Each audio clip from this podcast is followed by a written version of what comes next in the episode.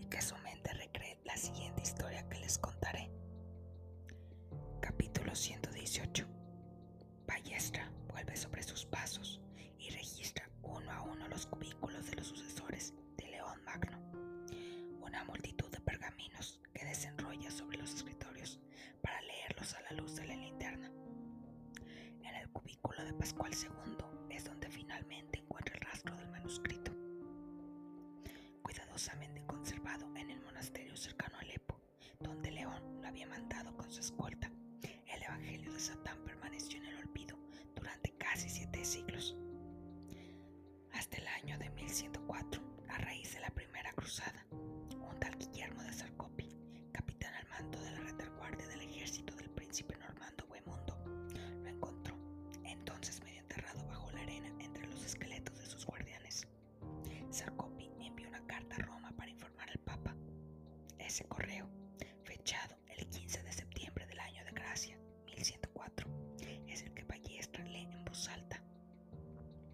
Santidad, hemos descubierto el día de hoy, cerca de Alepo, un monasterio construido en adobe.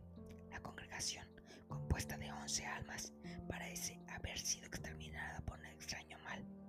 Reproduzco aquí el blasón de esa cofradía, a fin de que podáis encontrar sus orígenes. Pero, por lo que saben los monjes que me acompañan, este escudo no guarda parecido con ningún otro, como si esa orden no hubiera existido hubiera nacido en secreto por deseo de algunos poderosos prelados.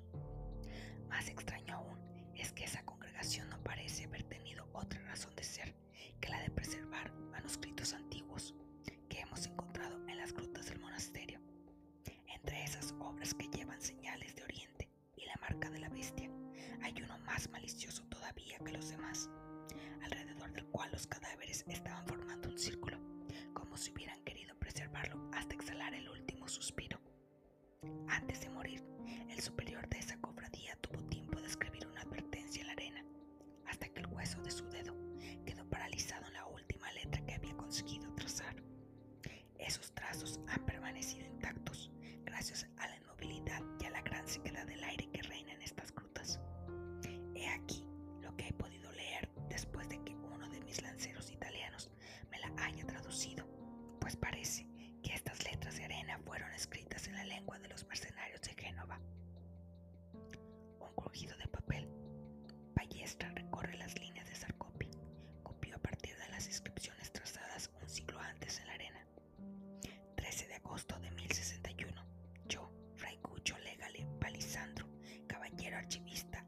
órdenes de la Santa Sede, informo que un mal incurable ha afectado a nuestra comunidad y de que único superviviente de todos los míos muere el día de hoy ordenando al que me encuentre mis restos que manipule con precaución el manuscrito que he colocado en el centro de nuestros cadáveres, porque es obra del maligno y debe ser transportado sin demora a la primera fortaleza de la cristiandad, donde sus murallas pueden preservarlo de los ojos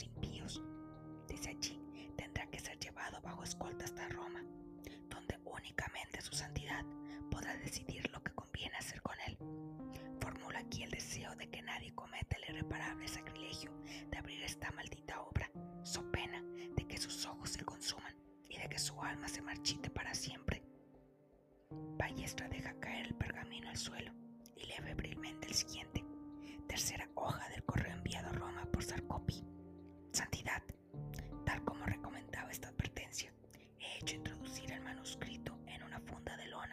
y lo conduzco ahora bajo la debida vigilancia a la fortaleza de San Juan de Acre, que el rey Balduino acaba de arrebatar a los árabes. Allí esperaré vuestras órdenes relativas al destino que debe reservarse a esta obra, la cual parece contener tanta negrura y tantos maleficios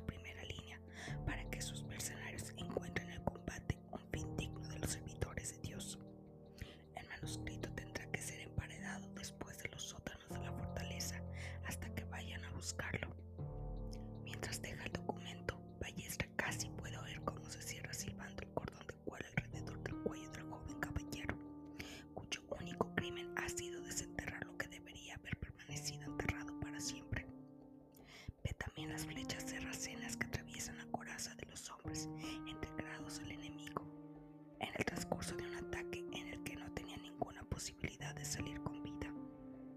En los cubículos siguientes, el archivista no encuentra ningún otro rastro del Evangelio durante casi 80 años, pero la toma de Acre por los ejércitos de Saladino en 1187 volvería a avivar su recuerdo.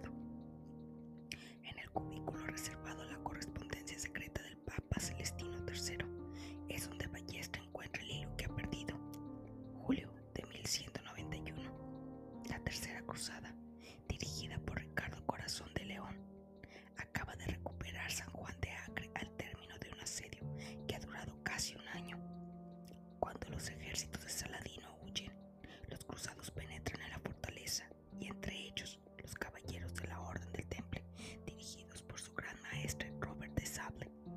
Día tras día, los templarios inspeccionan la ciudad en busca de reliquias perdidas y de joyas olvidadas.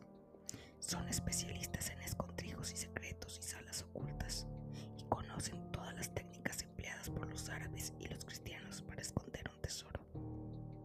Así es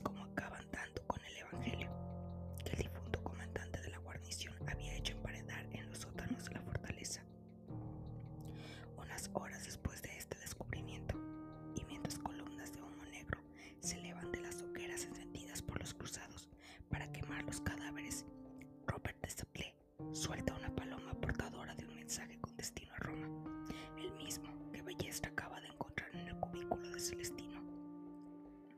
Santidad,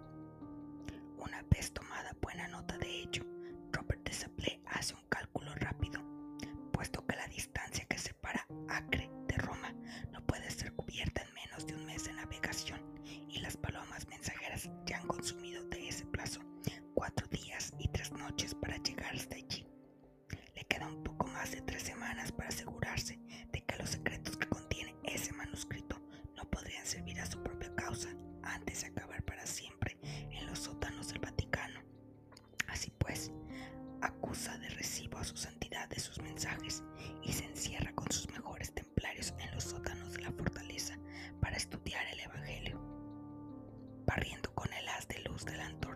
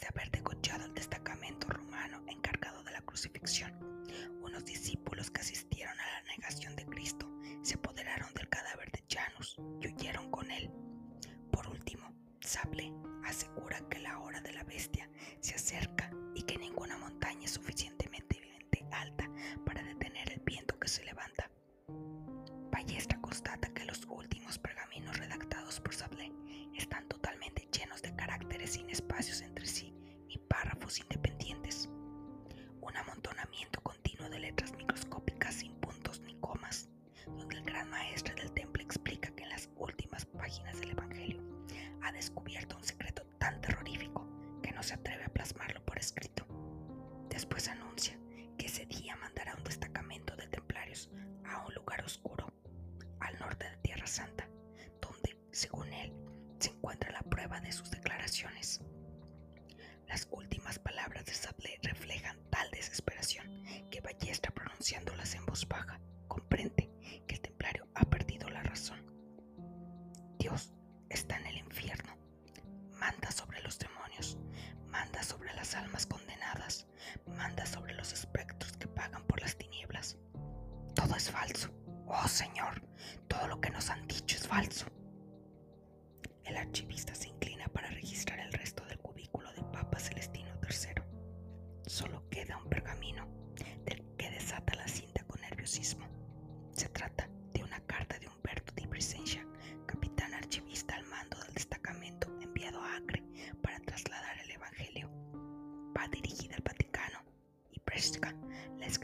unas horas antes de morir.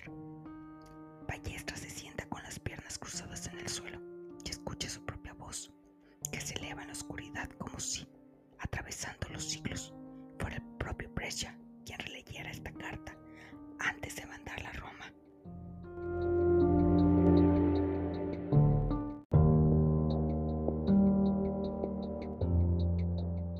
Capítulo 121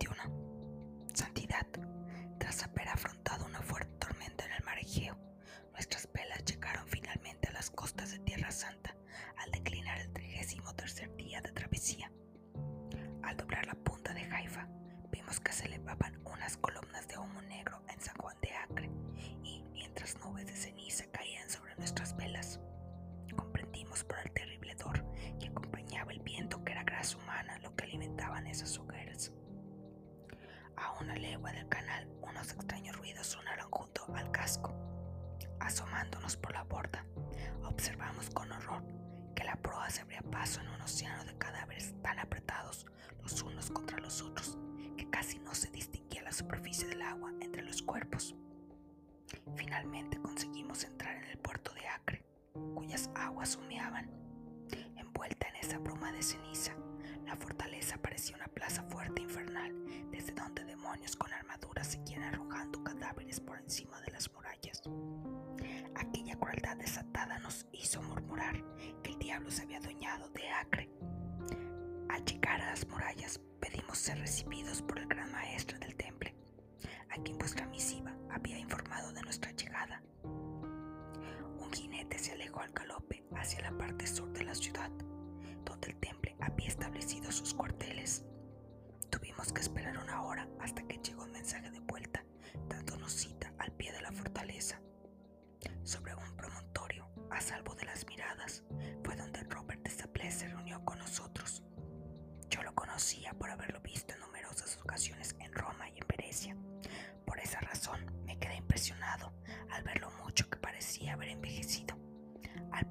principio achaqué su estado a los combates y a las odiosas ejecuciones de los que el temple había sido testigo.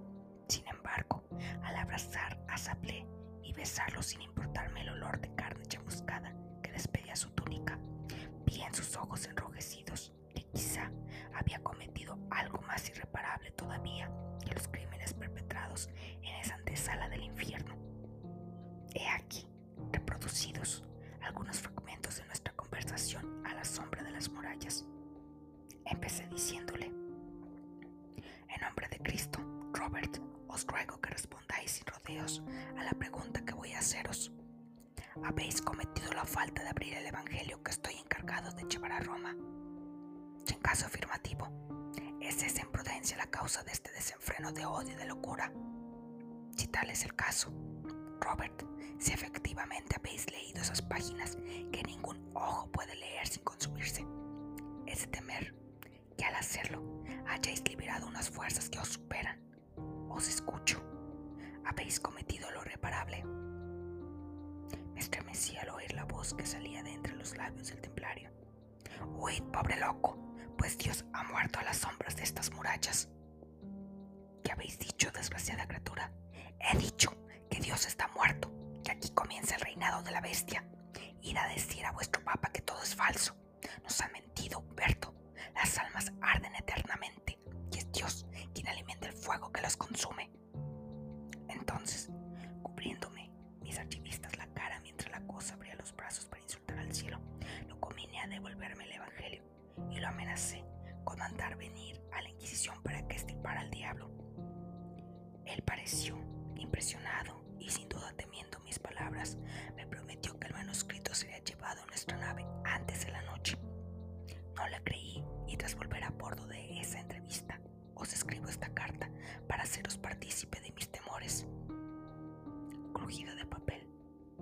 Ballestra desenrolla el último pergamino del correo de Brescia. Santidad, quedan unas horas antes de la noche y vamos a esperar reforzando la guardia en las cubiertas, a que Sablé cumpla su promesa, que envíe, como temo, algunos asesinos de su orden para matarnos y arrojar nuestros cadáveres a las hogueras de los cuerpos que iluminan la bruma. Me niego a abandonar el Evangelio maldito en unas manos que perecerán teniéndolo en su posesión, de modo que confío nuestro destino a Dios y este correo a mi mejor paloma mensajera a fin de que si llegáramos a desaparecer podáis tomar las disposiciones oportunas para restablecer el orden en Acre y extirpar de sus sagradas murallas al terrorífico demonio que la ha convertido en su morada. 20 de agosto del año de cruzada 1191, escrito por la pluma de Humberto de Brescia, caballero archivista a las órdenes exclusivas de Roma.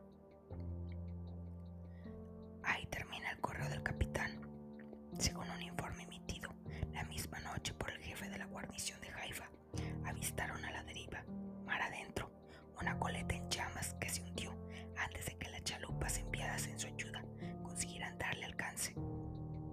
Ballestra cierra los ojos e imagina sin ninguna dificultad qué ocurrió aquella noche. Sablé, efectivamente, había perdido la razón y los templarios se habían convertido junto con él en adoradores de la fuerza del mal.